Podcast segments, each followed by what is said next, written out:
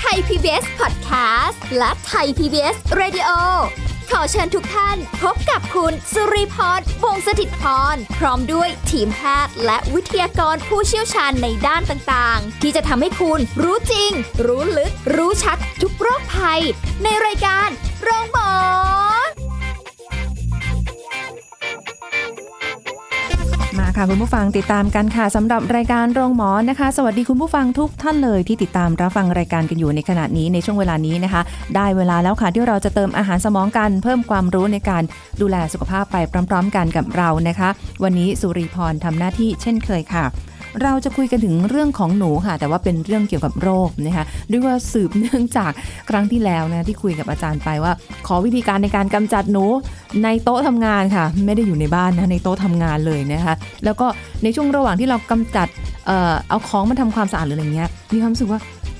มันสัมผัสฉี่หนูด้วยอะสัมผัสขี้หนูด้วยอะก็เกิดความกังวลค่ะคุณผู้ฟังว่าเอ๊ะเราจะเป็นไข้ฉี่หนูด้วยหรือเปล่า บวกกับฝนหน้าฝนอีกนะคะที่เราก็รู้อยู่แล้วว่าว่ามากับ หน้าฝนเนาะไข้ฉี่หนู ก็เลยต้องวันนี้เชิญอาจารย์มาพูดคุยเรื่องของโรคไข้ฉี่หนูกันนะคะ ศาสตราจารย์นายสัตวแพทย์ดร สถาพรจิตตปาลพงศ์คณะบดีคณะเทคนิคการสัตวแพทย์มหาวิทยาลัยเกษตรศาสตร์วิทยาเขตบางเขนค่ะ สวัสดีค่ะอาจารย์ค่ะ สวัสดีครับ ค่ะ คุยกันเรื่องของโรคไข้ฉี่หนูย้ำอีกทีได้ไหมคะอาจารย์ว่า หลังจากที่สุริพรไปสัมผัสกับฉี่ขี้หนูมาเนี่ยจะไม่มีไม่เป็น กลัว คือคือโอกาส อย่าอย่าพูดว่าไม่มีโอกาสฮะโอกาสน้อยอ๋อเออโอกาสน้อยนะครับค่ะเพราะว่าเป็นหนูเป็นหนูบ้านเนี่ยอืมเราไม่ค่อยพบเอ่อหนูบ้านติดเชื้อพวกนี้มากเท่าไหร่นะครับค่ะเอ่อถ้าดูจากเปอร์เซ็นต์ที่ที่สำรวจเอ่อเอ่อซากหนูหรือหนูที่มีชีวิตแล้วมีการติดเชื้อนะครับค่ะเพราะฉะนั้นหนูบ้านเนี่ยจะเป็นหนูที่อยู่แต่ในบ้านจริง ๆเขาเอ่อไปสัมผัสสัตว์อื่นๆน้อยนะครับค่ะ เพราะหนูบ้านจริงถ้าเขาเกิดจากในบ้านเราเองเนี่ยโอกาสที่เขาจะได้รับเชื้ออื่นก็น้อยนะครับ เพราะว่าเขาจะไม่ได้มีวิธีการเอ่อทำมาหากินเนี่ยไกลเท่าไหร่จากค่ะตัวบ้าน มันไม่เหมือนพวกหนูนาหรือพวกที่อยู่ตามไร่ตามนาพวกนั้นที่เขาจะมีวิธีการหาอาหารเนี่ยค่อนข้างไกล แล้วก็สัมผัสสัตว์หลายอย่างในในสภาพแวดล้อมที่มีความเสี่ยงสูงนะครับค่ะเพราะว่าเอ่อ โรคโรคหนึ่งที่เราจะพูดถึงวันนี้ก็คือโรคฉี่หนูที่เอ่อเป็นโรคที่มีความอ่าร้ายแรงพอสมควร เป็นโรคติดต่อระหว่างสัตว์สู่คนนะครับดังนั้นก็เป็นโรคที่เอ่อมีโอกาสติดได้นะครับอ่าจากการปนเปื้อนของเชื้อที่อยู่ในฉี่หนูค่ะนะครับแล้วก็ปนเปื้อนอยู่ในแหล่งน้ำแล้วเราไปสัมผัสแล้วก็ติดเข้ามาจากแผลจากอะไรพวกเนี้ยครับ ค่ะอ๋อก็สบายใจไปได้ส่วนหนึ่งนะคะ แต่ว่าเรื่องของโรคไข้ฉี่หนู ถ้า ถ้าเราจะมองในเรื่องความรุนแรงของโรค หรือว่าคนที่จะมีโอกาสเสี่ยงที่จะเป็นเนี่ยส่วนใหญ่จะไปนึกถึงเอ่อพี่น้องชาวสวนเกษตรกรหรืออะไรอย่างนี้มากกว่า ใช่ครับอืมคือพวกที่ทำเกี่ยวกับเกษตรกรรมเนี่ยจะมีโอกาสมากกว่าเนื่องจากเขาจะหนึ่งก็คือเขาไม่ได้ใส่บูทใส่อะไรอยู่แล้วเขาก็จะค่ะใส่เอ่อค่อนข้างเอ่อเท้าเปล่า หรืออาจจะมีอะไรที่เป็นรองเท้าบ้างที่ก็เปิดค่ะเนื้อหนังที่ค่อนข้างเยอะนะครับ เพราะโรคพวกนี้ติดได้จากการสัมผัสจากเอ่อเชื้อที่ปนเปื้อนอยู่ในน้ำค่ะโดยเฉพาะแหล่งน้ำอย่างเช่นในฟาร์มในนาพวกเนี้ยนะครับอ๋อไม่ใช่แหล่งน้ำเน่านะเป็นแหล่งน้ำปกติ แต่ว่ามีปนเปื้อนจากชีหนูค่ะทีนี้หนูเนี่ยถ้าในนาเนี่ยจะมีอยู่ทั่วไปเลย เพราะว่าไอ้ตัวรังเองก็อยู่ในในนาในในพวกในซอกในอะไรที่เป็นเอ่อโพรงดินอะไรพวกเนี้ยนะครับค่ะ เพราะฉะนั้นโอกาสที่ถ้าในหนูที่ติดเชื้อแล้วฉี่ออกมา อย่างที่บอกก็คือหนูนาเนี่ยฉี่ปีละหกลิตรนะครับเพราะหนูนาเนี่ยตัวขนาดใหญ่ค่ะเพราะฉะนั้นการที่เขาฉี่เยอะเชื้อที่ปนเปื้อนก็เยอะนะครับ เพราะฉะนั้นเนี่ยมีโอกาสที่เอ่อคนที่ประกอบอาชีพเกี่ยวกับเรื่องเอ่อทำสวนทำไร่ทำนานี่มีโอกาสจะปนเปื้อนได้ง่ายกว่าอืมหรืออีกอันนึงคือคนที่อ่าทำเกี่ยวกับเรื่องกู้ภัยเอ่อ แต่ถ้าไม่ระวังตัวเองนะก็มีโอกาสเพราะว่าอย่างเช่นช่วงน้ำท่วมพวกอะไรพวกเนี้ยนะครับอ๋อเอ่อที่เรามีต้องมีการเคลื่อนย้ายคนค่ะหรืออะไรพวกนี้เพราะเวลาที่น้ำท่วมขึ้นมาเนี่ยมันมีความเป็นไปได้ในแง่ของการที่จะนำเชื้อต่างๆเข้ามาค่ะนะครับที่เรามีโอกาสจะสัมผัสได้ ถ้าเราไม่ระวังนะครับค่ะแต่ไม่ได้หมายความว่าทุกแหล่งที่น้ำท่วมจะมีเชื้อนะครับเพียงแต่ว่าในบางพื้นที่เนี่ยที่มันเป็นความเสี่ยงที่เพิ่มขึ้นอืมนะเราพบว่าในหลาย ๆ พื้นที่เนี่ยเอ่อ ที่เขตที่มีการระบาดของโรคเลปโตสไปโรซิสหรือโรคฉี่หนูเนี่ยค่ะก็ทำให้มีโอกาสคนที่สัมผัส พวกนี้จะมีโอกาสมากกว่าคนที่อื่นครับค่ะเชื้อนี่มันเข้าตามซอกเล็บหรือว่าแบบว่าตามบาดแผลที่เท้าหรือมือหรือเหลือเข้าทางไหนได้บ้างอะคะอาจารย์ส่วนใหญ่แล้วเชื้อนี่จะเข้าทางบาดแผลนะครับ เพราะว่าเป็นเชื้อเอ่อเชื้อตระกูลนี้เป็นเชื้อแบคทีเรียเลปโตสไปร่านะครับค่ะที่มี กลุ่มย่อยหรือซีโรวาเนี่ยสองกว่ากลุ่มนะครับโอ้โหที่ทำให้เกิดโรคในเอ่อสัตว์หลายชนิดนะครับ ทั้งในสัตว์ป่าและสัตว์เลี้ยงนะครับเอ่อในส่วนของเออเชื้อเนี่ยเราพบว่าเชื้อนี่จะพบอยู่ในไตแล้วก็ออกมาทางปับกับปัสสาวะมันมันเออจึงเป็นที่มาของคำว่าฉี่หนู เพราะว่าค่ะเชื้ออาศัยอยู่ในไตแล้วออกมากับปัสสาวะทุกครั้งนะครับอ๋อเพราะฉะนั้นก็จะพบว่า หนูนี่จะเป็นแหล่งรังโรคที่สำคัญค่ะนะครับเพราะฉะนั้นสัตว์อื่นก็เป็นได้นะครับ ในสุนัขกก็เป็นได้เพียงแต่ว่าเอ่อความโอกาสเกิดได้น้อยกว่า เพราะหนูเนี่ยเป็นได้โดยที่เขาไม่มีอาการค่ะนะครับเพราะฉะนั้นเขาก็จะฉีกมาโอ้ได้ไม่แสดงอาการก็ขับเชื้อไม่ได้ตลอดเวลาค่ะเราก็ไม่รู้เพอีกราะฉะอะนั้นเนาะก็เป็นเวลามันอาจจะปนเปื้อนในช่วงไหน เพราะฉะนั้นถ้าเกิดเอ่อถ้าเป็นหน้าแล้งปกติก็ไม่มีปัญหา เพราะเราโอกาสที่จะไปสัมผัสพวกนี้มันน้อย แต่ถ้าเกิดเป็นหน้าฝนเนี่ยเอ่อน้ำมันท่วมอยู่แล้ว เพราะว่าเนื่องจากน้ำฝนในพวกเนี้ยแล้วคนที่เดินชอบลุยน้ำโดยที่ไม่ใส่พวกเอ่อรองเท้าหุ้มอะไรพวกเนี้ยก็มีโอกาสสัมผัส ทีนี้เราบอกไม่ได้หรอกว่าในในเท้าเราเนี่ยมีแผลไม่มีแผล เพราะเราเองเราก็เราจะรู้สึกแผลเมื่อเราแสบค่ะๆเนี่ยเพราะฉะนั้นก็มีโอกาสร้อยขวนอะไรพวกเนี้ยมันก็มีโอกาสจะปนเปื้อนเข้าไปได้ นะครับเพราะฉะนั้นคนที่ได้รับเชื้อเข้าไปก็มีอาการของโรคเนี่ยค่อนข้างรุนแรงนะครับอืมเราพบว่าช่วงปีนี้นะครับมกราถึงมิถุนาเนี่ยปี 63เนี่ยมีผู้ป่วยทั่วประเทศเนี่ยประมาณ466ราย แล้วก็เสียชีวิต 5 รายโอ้นะครับ แล้วก็อันนี้ในบางพื้นที่เนี่ยเราพบว่ามีการระบาดค่อนข้างสูงค่ะนะครับเพราะฉะนั้นก็เป็นเรื่องที่เราจะต้องควรจะต้องเฝ้าระวังนะครับอืมจากรายงานของเออ สำนักระบาดวิทยากระทรวงสาธารณสุขนะครับ 10 ปีมาเนี่ยตั้งแต่ปี 46155 เนี่ย เรามีตัวเลขเอ่อผู้ป่วยเนี่ย40,000กว่ารายอืมนะครับ แล้วก็มีอัตราผู้เสียชีวิตเนี่ย666รายค่ะเพราะฉะนั้นก็เป็นตัวเลขที่ค่อนข้างเยอะ คือเป็นโรคที่เราพบได้เป็นประจำนะครับ ซึ่งเราพบว่ามันเป็นกันมานานแล้วก็ยังมีระบาดอยู่ในประเทศไทย เพราะฉะนั้นเป็นโรคที่ เราควรต้องให้ความสำคัญ เพราะว่ามันไม่ได้หายไปไหนนะครับค่ะวันนี้บางคนอาจจะมัวจะยุ่งเรื่องโควิด ก็ลืมไปว่าเอ้ยน้ำท่วมก็ยังมีโรคอื่นอีกนะ เพราะฉะนั้นก็ต้องให้ความสำคัญนะครับค่ะในบางพื้นที่ที่ยังเป็นเขตระบาดอยู่ครับอืมคือบางทีมันอาจจะอย่างเราอยู่ในสังคมเมืองอาจจะดูเป็นเรื่องไกลตัว แต่บางทีใช่ถ้าเกิดครับเราไปเที่ยวตามที่ต่างใช่ๆหรือว่าครับแบบอย่างนี้เดี๋ยวนี้เขาก็มีเป็น การเข้าไปสัมผัสกับวิถีธรรมชาติหรืออะไรเงี้ยโฮมสเอย์อพวกนี้อยู่กับธรรมชาติ เราพวกนี้อาจจะไปนครับสัมผัสอืโดนไม่รู้ตัว อาจารย์แล้วเราจะรู้ได้ไงว่าเราโดนเออเรามีเชื้อนี้เข้าแล้วอะมันมีอาการอะไรบอกไหมคะ คือความจริงเนี่ยอาการเริ่มต้นก็จะมีอาการไข้เป็นหลักนะครับอืมแล้วก็จะมีอาการเอ่อไข้สูงเฉียบพลันปวดศีรษะปวดเมื่อยกล้ามเนื้อนะครับมีจุดเลือดออกอ๋อแล้วก็ส่วนใหญ่มันก็จะไปลงเอ่อในส่วนของไตพวกอะไรพวกนี้ด้วยนะครับค่ะมีตัวซีดตัวเหลือง ไอมีเลือดปนเพราะฉะนั้นอาการมันมันอาจจะไม่มีอาการเฉพาะมากเท่าไหร่ แต่ถ้ามีอาการพวกนี้จากประวัติคนที่สัมผัสและทำงานพวกเนี้ยต้องค่ะเอ่อต้องไปให้คุณหมอตรวจโดยละเอียดนะครับ เพราะว่าพวกนี้ต้องต้องวิจัยให้ชัดเจนแล้วถึงจะเริ่มรักษาอ๋อระยะฟักตัวของโรคก็ประมาณ 10 วันนะครับค่ะสี่ถึงสิบเก้าวัน เพราะฉะนั้นเนี่ยถ้าเราสัมผัสน้ำหรือไปลุยน้ำช่วงนี้มาแล้วมีอาการพวกเนี้ยต้องต้องบอกคุณหมอแล้วว่าเออมันมีความเสี่ยงค่ะนะครับเพราะว่าเราก็ไม่รู้ว่า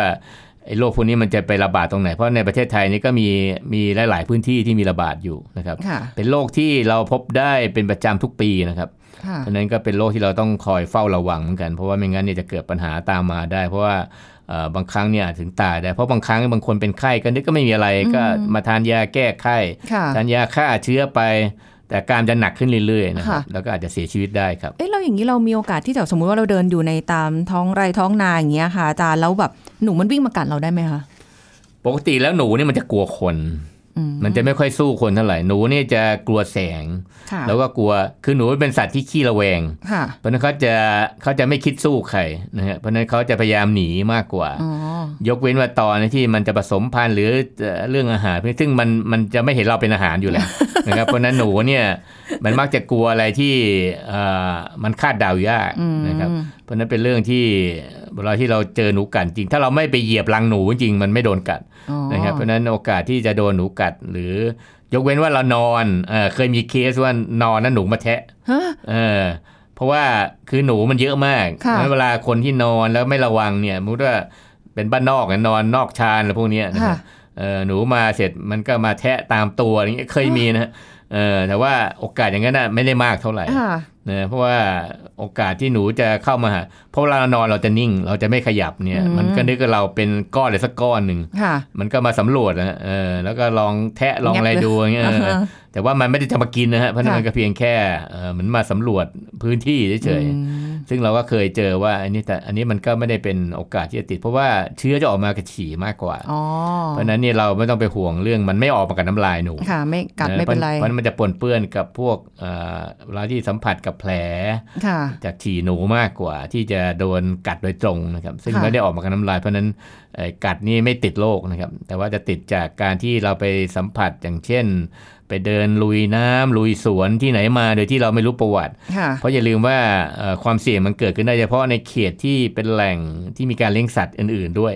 นะครับอย่างเช่น เรามีเลี้ยงโคกระบือแพะแกะอยู่โดยรอบค่ะมีสัตว์หลาย ๆ อย่างอยู่โดยรอบนะครับ เพราะว่า เราเพราะมีหลายซีโรวาของเชื้อเนี่ยมันติดเข้ามาที่คนได้นะครับ อย่างสุนัขเนี่ยเอ่อถ้าถ้า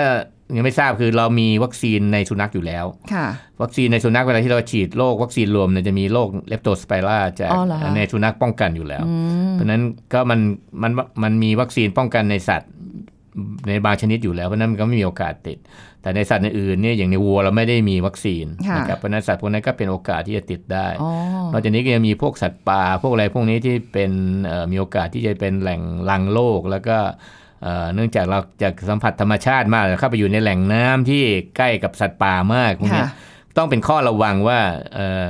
บางครั้งไปเดินลุยน้ำในบางพื้นที่เนี่ยอาจจะเป็นความเสี่ยงค่ะนะครับ ถ้าเราไม่ได้ใส่บูทใส่ได้เลยเนี่ยไปสัมผัสโดยตรงก็เอ่อมีโอกาสที่จะติดเชื้อพวกนี้มาได้ครับอืมอันนี้ก็ต้องเป็นสิ่งที่ต้องระวังนะคะเดี๋ยวช่วงครับหน้าเราจะมาคุยกันต่อว่า เอ๊ะแล้วถ้าเกิดว่าเราเอ่อต้องไปลุยลุยน้ำมาแล้วแหละอะไรเงี้ย หลังจากนั้นเราจะทำความสะอาดยังไง หรือว่าแบบอะป้องกันไว้ก่อนเนอะเราไม่รู้ว่ามันเข้าไปในเอ่อ ผิวหนังเรายังไงบ้างแล้วนะคะ แล้วก็รวมไปถึงที่เขากินหนูนากันน่ะอาจารย์บอกว่าหนูนามีความเสี่ยงอะแล้วเราจะเสี่ยงไปด้วยไหมถ้าเกิดเรากินหนูนานะคะ เดี๋ยวช่วงหน้าค่ะ พักกันสักครู่แล้วกลับมาฟังกันต่อค่ะ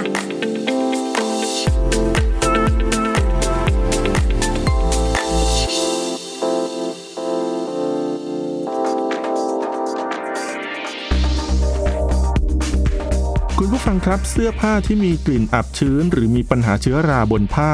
ให้ทำความสะอาดเพื่อทำลายเชื้อราได้ด้วย 2 วิธีนะครับ วิธีที่ 1 ก็คือซักตามปกติแล้วนำไปต้มน้ำเดือดประมาณ 15 นาทีถึง 1 ชั่วโมง ส่วนวิธีที่ 2 แช่ด้วยน้ำยาฆ่าเชื้อที่สามารถหาได้ในครัวเรือนได้แก่ น้ำยาซักผ้าขาวที่มีส่วนผสมของโซเดียมไฮโปคลอไรด์โดยเติม 1 ฝาต่อน้ำ 10 ลิตร แช่ผ้านาน 5-15 นาที หรือใช้น้ำส้มสายชู 2-3 ถ้วยตวงต่อน้ำ 1-2 ลิตร แช่ผ้าอย่างน้อย 1 ชั่วโมงแล้วซักตามปกติ จากนั้นนำไปตากแดดจัด หรือว่าตากในที่ที่มีอากาศถ่ายเทจนแห้ง แล้วนำมารีดทั้งข้างในและข้างนอกตัวเสื้อ โดยก่อนทำความสะอาดเสื้อผ้า ควรอ่านป้ายสัญลักษณ์การดูแลรักษาเสื้อผ้า พื่อเลือกวิธีทำความสะอาดเสื้อผ้าที่ดีที่สุด และป้องกันเสื้อผ้าชำรุดนะครับนอกจากนี้หน้ากากผ้าควรเปลี่ยนทุกวัน หรือเปลี่ยนเมื่อรู้สึกเปียกชื้นในระหว่างวัน และซักหน้ากากผ้าทุกวันด้วยสบู่หรือผงซักฟอกและนำไปตากแดดให้แห้ง กรณีสวมหน้ากากอนามัยและเปลี่ยนหน้ากากเมื่อหน้ากากเปื้อนหรือเปียกน้ำ ส่วนผู้ที่มีอาการคันหลังสวมใส่เสื้อผ้า หน้ากากผ้าช่วงหน้าฝน ไม่ควรเกาหรือปล่อยไว้ให้ลุกลาม ควรรีบไปพบแพทย์ผิวหนังเพื่อรับการรักษาที่ถูกวิธีต่อไปนะครับ ขอขอบคุณข้อมูลจากแพทย์หญิงพันธ์พิมลวิปุลากร อธิบดีกรมอนามัยไทย PBS ดิจิทัล Radio ออกอากาศจากองค์การกระจายเสียง และแพร่ภาพสาธารณะแห่งประเทศไทย ถนนมิภาวดีรังสิต กรุงเทพมหานคร ไทย PBS ดิจิทัล Radio วิทยุข่าวสารสาระ เพื่อสาธารณะและสังคม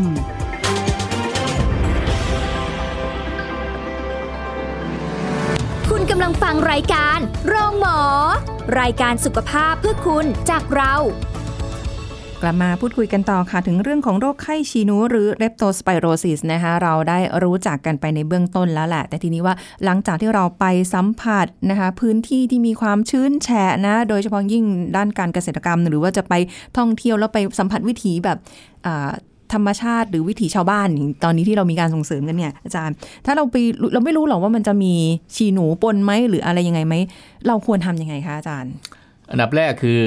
ต้องล้างทำความสะอาดนะครับ ถ้าเราไม่แน่ใจว่าเอ่อที่เราตามร่างกายเราเนี่ยมีแผลหรือเปล่านะครับเพราะว่า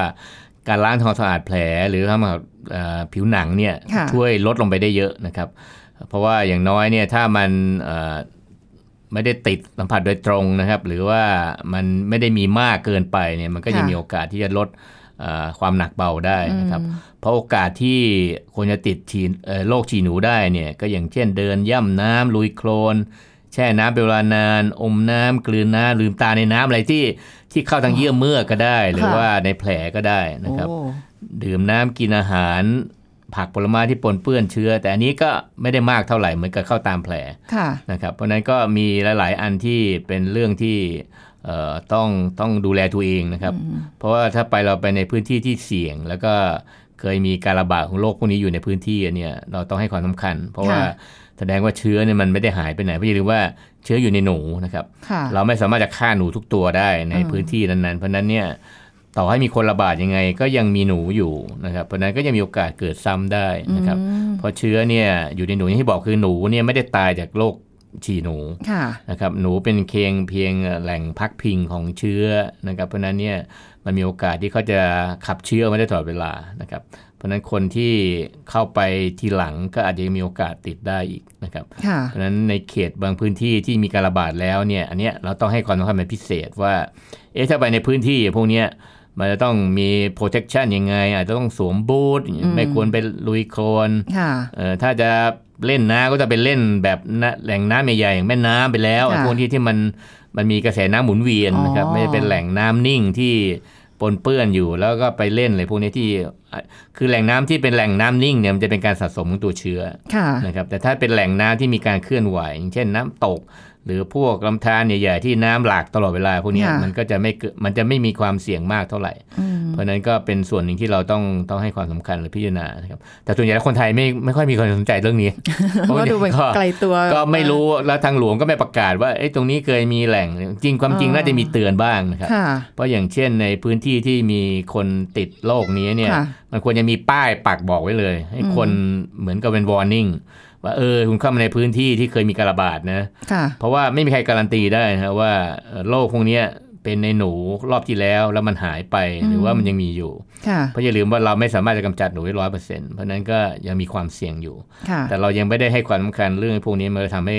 มีโอกาสที่จะติดซ้ำได้อีกนะครับอืมเพราะฉะนั้นก็อยากจะแนะนำว่าถ้าเกิดเอ่อเขตไหนที่มีการระบาดนะผมว่าปักป้ายว่ามันก็เป็นเครื่องเตือนใจอค่ะย่างน้อยคนจะได้มีมาตรการป้องกันตัวเองมากขึ้นนะครับค่ะ เพราะไม่งั้นเนี่ยคนที่เข้าไปโดยที่ไม่รู้อะไรเลย แล้วก็ไปทำแบบเดียวกันพฤติกรรมแบบเดียวกันเนี่ยก็มีโอกาสติดได้ครับค่ะเอะอาจารย์แล้วถ้าอย่างแบบสมมุติว่าในในข้าวที่เราปลูกหรืออะไรอย่างเงี้ยค่ะแล้วมันมี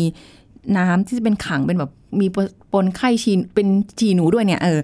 มันจะมีผลอะไรกับข้าวที่เราแบบเออเอามาแล้วเรากินอะไรอย่างเงี้ยไหมคะไม่ได้เกี่ยวเลยใช่ไหมคะเออไม่เกี่ยวฮะเพราะว่าส่วนใหญ่แล้วพวกนี้เรามักจะมา dry มาอะไรพวกนี้ซึ่งเชื้อพวกนี้มันก็ไม่ได้ทนส่วนใหญ่พอแห้งปั๊บมันก็ตายหมดค่ะนะครับ แล้วโอกาสที่ข้าวจะปนเปื้อนน้ำก็ไม่ค่อยมีเพราะว่าส่วนใหญ่เกษตรกรก็ต้องเอาข้าวไปตากอยู่ดีอ๋อเพราะเขาต้องไปตำไปอะไรกว่าจะได้เอ่อข้าวสารมาพวกนี้นะฮะอืมเพราะฉะนั้นเนี่ยและอีกอย่างเวลาข้าวเราก็กินสุกมันก็ค่ะต้องไปคลุกอยู่ดีนะครับทำอาหารทำอะไรพวกเนี้ยค่ะเพราะฉะนั้นโอกาสเกิดจากการปนเปื้อนพวกนี้เนี่ยค่อนข้างน้อยแต่ว่าไอ้ที่ปนเปื้อนก็คือพวกที่กินเนื้อ เนื้อเนื้อหนูเลยพวกนี้ที่สัมผัสอ๋อสัตว์โดยตรงพวกนี้มีโอกาสนะฮะค่ะเนื้อวัวไม่เกี่ยวนะฮะพวกเนื้อสัตว์ปกติจะไม่มี แต่ว่าเนื้อหนูเนี่ยต้องระวังแหละถ้ากินดิบนะโดยเฉพาะเรารู้ว่าเชื้อสะสมอยู่ที่ไตพวกเครื่องในค่ะอ่าก็มีโอกาสปนเปื้อนอืมถ้าเรากินกึ่งดิบกึ่งสุกก็มีโอกาสติดนะครับค่ะเพราะว่ามันมีโอกาสเข้าไปทางเนี่ยเยื่อเมือกหรือทางทางเดินอาหารในพวกนี้ก็เข้าไปตามบาดแผลอะไรหรือสัมผัส แค่ไปจับหรือไปคุกพวกนี้เราก็ไม่รู้ว่าในตัวเรามีแผลตามมือไหมอืมอาจจะมีแผลเสี้ยนอะไรพวกนี้นิดหน่อยมันก็เข้าได้ค่ะเพราะฉะนั้นก็การกินหนูก็ทำให้สุกซะนะครับทำจะปิ้งย่างต้มอะไรก็แล้วแต่นะครับ มันก็ลดได้แล้วก็ถ้าจะทำเอ่อเกี่ยวกับสัตว์พวกนี้นะครับ คุณจะใส่ถุงมือนะครับเอ่อซึ่งอาจจะไม่ค่อย practical เท่าไหร่สำหรับชาวบ้านนะฮะทีนี้ก็ต้องเตือนชาวบ้านว่าเอ้ยหนูเป็นความเสี่ยงอันหนึงเวลาที่เรา ทำเกี่ยวกับพวกเครื่องใน เพราะว่าค่ะเชื้อพวกนี้อยู่ในเครื่องในเกือบทั้งหมดเวลาที่อืมไตพวกในที่ที่มันมีการปนเปื้อนอาจมันจะแตกแล้วก็ปนเปื้อนอยู่ในซากเครื่องในพวกนี้เป็นไปได้อ๋อนะครับแต่ก็ไม่ได้เป็นเส้นทางปกติของการติดโรคนะครับ เพราะว่าส่วนใหญ่แล้วเนี่ยเขามักจะเอ่อเอาเครื่องในออกก่อน แล้วก็ขายเป็นเนื้อมากกว่าค่ะอ๋อเพราะฉะนั้นคนที่กินก็เป็นเป็นซากหนูที่มีแต่เนื้อเฉยๆเครื่องในค่ะไม่มีนะครับอ๋อเพราะฉะนั้นคนที่ทำนั่นเองต้องระวังว่ามีโอกาสที่มันจะติดได้โดยการสัมผัสอ๋อนะครับค่ะแต่จริงๆแล้วหลักๆจริงก็มาจากเรื่องการลุยน้ำการเอ่อที่เอ่อมีการปนเปื้อนในน้ำที่น้ำนิ่งหรือน้ำเอ่อในแปลงนาหรือน้ำในไร่ในอะไรที่มีหนูเยอะๆนะครับค่ะ แล้วก็มีการเลี้ยงสัตว์พวกโคกระบือแพะแกะสุนัขอะไรอยู่โดยรอบที่มีโอกาสที่จะฉี่หรือถ่ายลงไปนะครับที่ทำให้เกิดการปนเปื้อนของของเชื้อนี้ในแหล่งน้ำครับอื้อหือดูแล้วฟังแล้วก็เอาล่ะสำหรับคนที่กินเนื้อหนูที่แบบมีขายอยู่ข้างทางเนาะครับก็น่าจะอุ่นใจได้แหละ แต่ว่าอย่างนี้กำจัดหนูก็ดูจะยากไปเลยเนาะอาจารย์เพราะใช่มันครับเป็นรังค่อนข้างน่าจะใหญ่อยู่เหมือนกันแหละ เพราะตอนนั้นเคยมีแคมเปญที่ว่าเขาเอาหางหนูมาแลกของอะไรพวกเนี้ยทางบ่ายบางจังหวัดเคยทำนะครับ หางหนูเหรอคะเออเพราะให้จับหนูเยอะๆนั้นเวลาที่จะวัดว่าใครได้หนูกี่ตัวก็เอาหางหนูมา มาแลกเป็นไข่แลกเป็นอะไรเป็นแคมเปญนะฮะอ๋อการเหรอการคะการจับหนูในนาอะไรพวกเนี้ยนะครับเอออะซึ่งอันนี้บางจังหวัดเขาก็มีทำนะในช่วงนี้มีการระบาดเยอะๆเพราะว่ามันก็ลดความเสี่ยงลงไปค่ะอย่างที่บอกคือยังไงมันก็ไม่มีทางกำจัดได้ร้อยเปอร์เซ็นต์เพราะฉะนั้นเนี่ย เราก็ต้องอยู่กับมันแต่ว่าวิธีการอยู่กับมันนี่ก็ต้องก็ต้องมีการมาตรการป้องกันค่ะนะครับอย่างที่บอกคือถ้าอ่าเขตไหนหรือแหล่งไหนหรือพื้นที่ไหนเนี่ยเคยมีการติดเชื้อหรือมีการระบาดเนี่ยผมว่าน่าจะมีการแจ้งนะครับ แล้วก็ทำป้ายเออบอกเอาไว้นิดนึงแล้วกันว่ามีความเสี่ยง มันคงไม่ถึงกับทำลายการท่องเที่ยวนะเพียงแต่ว่าให้ทำให้เขาระวังรู้ว่า เออ มันมีมันอาจจะยังมีอยู่บ้างเดี๋ยวที่เราไม่รู้ตัวก็ได้นะครับค่ะ มันก็จะได้ลดว่าเออเราจะเที่ยวที่ไหนได้ปลอดภัยนะคค่ะรับเพราะว่ามันคงไม่ได้ระบาดไปทุกประเทศทุกพื้นที่ในประเทศไทยนะฮะมันจะมีบางจุดที่อาจจะระบาดซ้ำอยู่ แล้วก็บางเขตที่มีการกระจายตัวพวกนี้อยู่ค่ะนะครับซึ่งอันนี้เราก็สามารถจะป้องกันตัวเองได้นะครับอ๋อซึ่งอ่าคนที่จะมีปัญหามากที่สุดคือพวกเกษตรกรทั้งหลาย เพราะว่าพวกนี้จะไม่ใส่บูทจะเดินเท้าเปล่า ย่ำนาอืมเดินสวนอะไรพวกเนี้ยโดยค่ะโดยใส่พวกนี้หมด แล้วก็มักจะเกิดในเขตทางด้านเกษตรกรรมมากกว่าเขตเมืองนะครับอืมเพราะฉะนั้นก็เป็นคนในเมืองเขาอาจจะถ้าไม่ได้มีประวัติ adventure ไปสัมผัสสภาพแวดล้อมภายนอกจริงก็โอกาสติดก็น้อยมาก เพราะในเขตเมืองจริงแล้วเนี่ยหนูบ้านแทบจะไม่เจอเชื้อพวกนี้เท่าไหร่ค่ะยกเว้นว่าในช่วงน้ำท่วมค่ะ ที่มีการรวมตัวระหว่างหนูบ้านกับหนูนาใช่ไหมรวมตัวด้วยเออมีการสมานฉันท์เนี่ยเอาหนูนาหนีเข้ามาในเขตเมืองค่ะมากขึ้นแล้วก็ฉี่ปนเปื้อนเข้ามานะแต่ว่าน้ำท่วมเนี่ยก็ไม่ได้เกิดเป็นน้ำขังนานค่ะถ้าเป็นน้ำแบบเอ่อเขาเรียกแฟชฟัดดิ้งก็คือท่วมเดี๋ยวประเดี๋ยวเดียวเนี่ยรอท่วมการระแป๊บายเออรอการระบายสักวันหนึ่งก็ยังโอเคนะครับแต่ถ้ารอการระบายสักครึ่งเดือนเนี่ยอาจจะมีปัญหาค่ะเออเพราะฉะนั้นก็เอ่อ คอยติดตามแล้วกันครับ เพราะว่ามันตัวเลขมันยังมีอยู่เรื่อยๆนะครับโรคฉี่หนูในประเทศไทยค่ะมันไม่ได้เป็นโรคที่เรากำจัดได้โดยสมบูรณ์เพราะฉะนั้นมันมีหลายปัจจัย หนูนี่คือปัจจัยหลักที่เรากำเราควบคุมโรคได้ยาก เพราะว่าเรากำเราควบคุมหนูได้ยากครับค่ะอืมอันนี้ก็อันนี้คือ คนในเมืองก็ระวังเวลาไปเที่ยวนะครัคะบส่วนพี่น้องเกษตรกรนะคะ ที่ทำเกี่ยวกับเกษตรกรรมอยู่ก็ต้องระวังสวมรองเท้าบูทมันอาจจะรู้สึกแบบอึดอัดไม่ถนัดเดินไม่ค่อยดีเท่าไหร่ แต่ว่าปลอดมัภัยปลอดสูงครับภัยกว่านะคะดีกว่าจะแบบต้องมานั่งรักษาตัวเนาะครับแล้วก็อยู่โรงพยาบาลบางทีบางคนถึงขั้นเสียชีวิตได้ใช่ครับเพราะเป็นโรคที่ค่อนข้างที่จะน่าห่วงอยู่เหมือนกันเกิดระบาดแล้วก็ระบาดซ้ำเพราะว่าตัวเลขที่อาจารย์บอกตั้งแต่ตอนต้น มันก็ยังมีอยู่ซ้ำๆอยู่ที่เดิมนะคะ อันนี้คงต้องฝากภาครัฐครับ ด้วยแหละเนาะว่าจะยังไงได้บ้างจะกระตุ้นให้คนตระหนักถึงโรคพวกนี้ได้ยังไงเอ้ยจะแต่ได้ว่าปลอมันดภัยแต่ว่ามันดูแบบว่าฟังเรื่อง พอเราไม่ได้อยู่กับแวดวงตรงนี้ปุ๊บมันจะดูเหมือนซาซาๆเหมือนไม่ไม่ครับเคยเข้าใจในตรงจุดนี้คือตอนนี้ะคนอาจารย์ไปดูแต่โควิดหมดตัวเลขทุกคนไม่ได้มาดูโรคอื่นเพราะฉะนั้นก็เลยเฮ้ยโรคตัวอื่นมันก็ไม่ได้ลดนะมันก็ยังอืมยังเท่ากับปีที่แล้วค่ะเพียงแต่ว่าตอนเนี้ยเอ่อ คนมาให้ความสำคัญกับโควิดมากมันก็เลยโรคพวกนี้เลยดูด้อยความสำคัญลงไปอ่าแต่ยังอยู่กับคนไทยครับโรคเป็นโรคประจำประเทศครับ ค่ะ วันนั้นก็วันนี้ได้ได้เข้าใจได้เรียนรู้กันไปแล้วนะคะ กับเลปโตสไปโรซิสไม่ได้ไกลตัวมาก แต่ก็ไม่ได้บอกว่าจะเป็นอันตรายกับทุกๆคนครับเพราะเราไม่รู้ว่าหนูตัวไหนมีไม่มีนะคะ แต่แค่ว่ามันสามารถที่จะตรวจสอบได้ในแหล่งโรคที่มีการระบาดซ้ำตรงนั้น แล้วก็ อะเพิ่มความระมัดระวังมากยิ่งขึ้นด้วย วันนี้ต้องขอบคุณอาจารย์สถาพรค่ะที่มาให้ความรู้กับเราในวันนี้ด้วยนะคะ ขอบคุณค่ะอาจารย์ค่ะยินดีครับค่ะ เป็นไงกันบ้างคะคุณผู้ฟังสาระความรู้ที่เรามาฝากกันในวันนี้นะคะ ยังไงก็ติดตามกันได้เช่นเคยกับรายการโรงหมอนะคะ ทุกเรื่องทุกโรคบอกโรงหมอค่ะ จากเราสู่คุณที่เราได้สรรหาสิ่งดีๆ มาร่วมพูดคุยกัน วันนี้ก็หมดเวลาแล้วคงต้องลากันไปก่อนนะคะ ครั้งหน้าเราจะกลับมาเจอกันใหม่ค่ะ สวัสดีค่ะ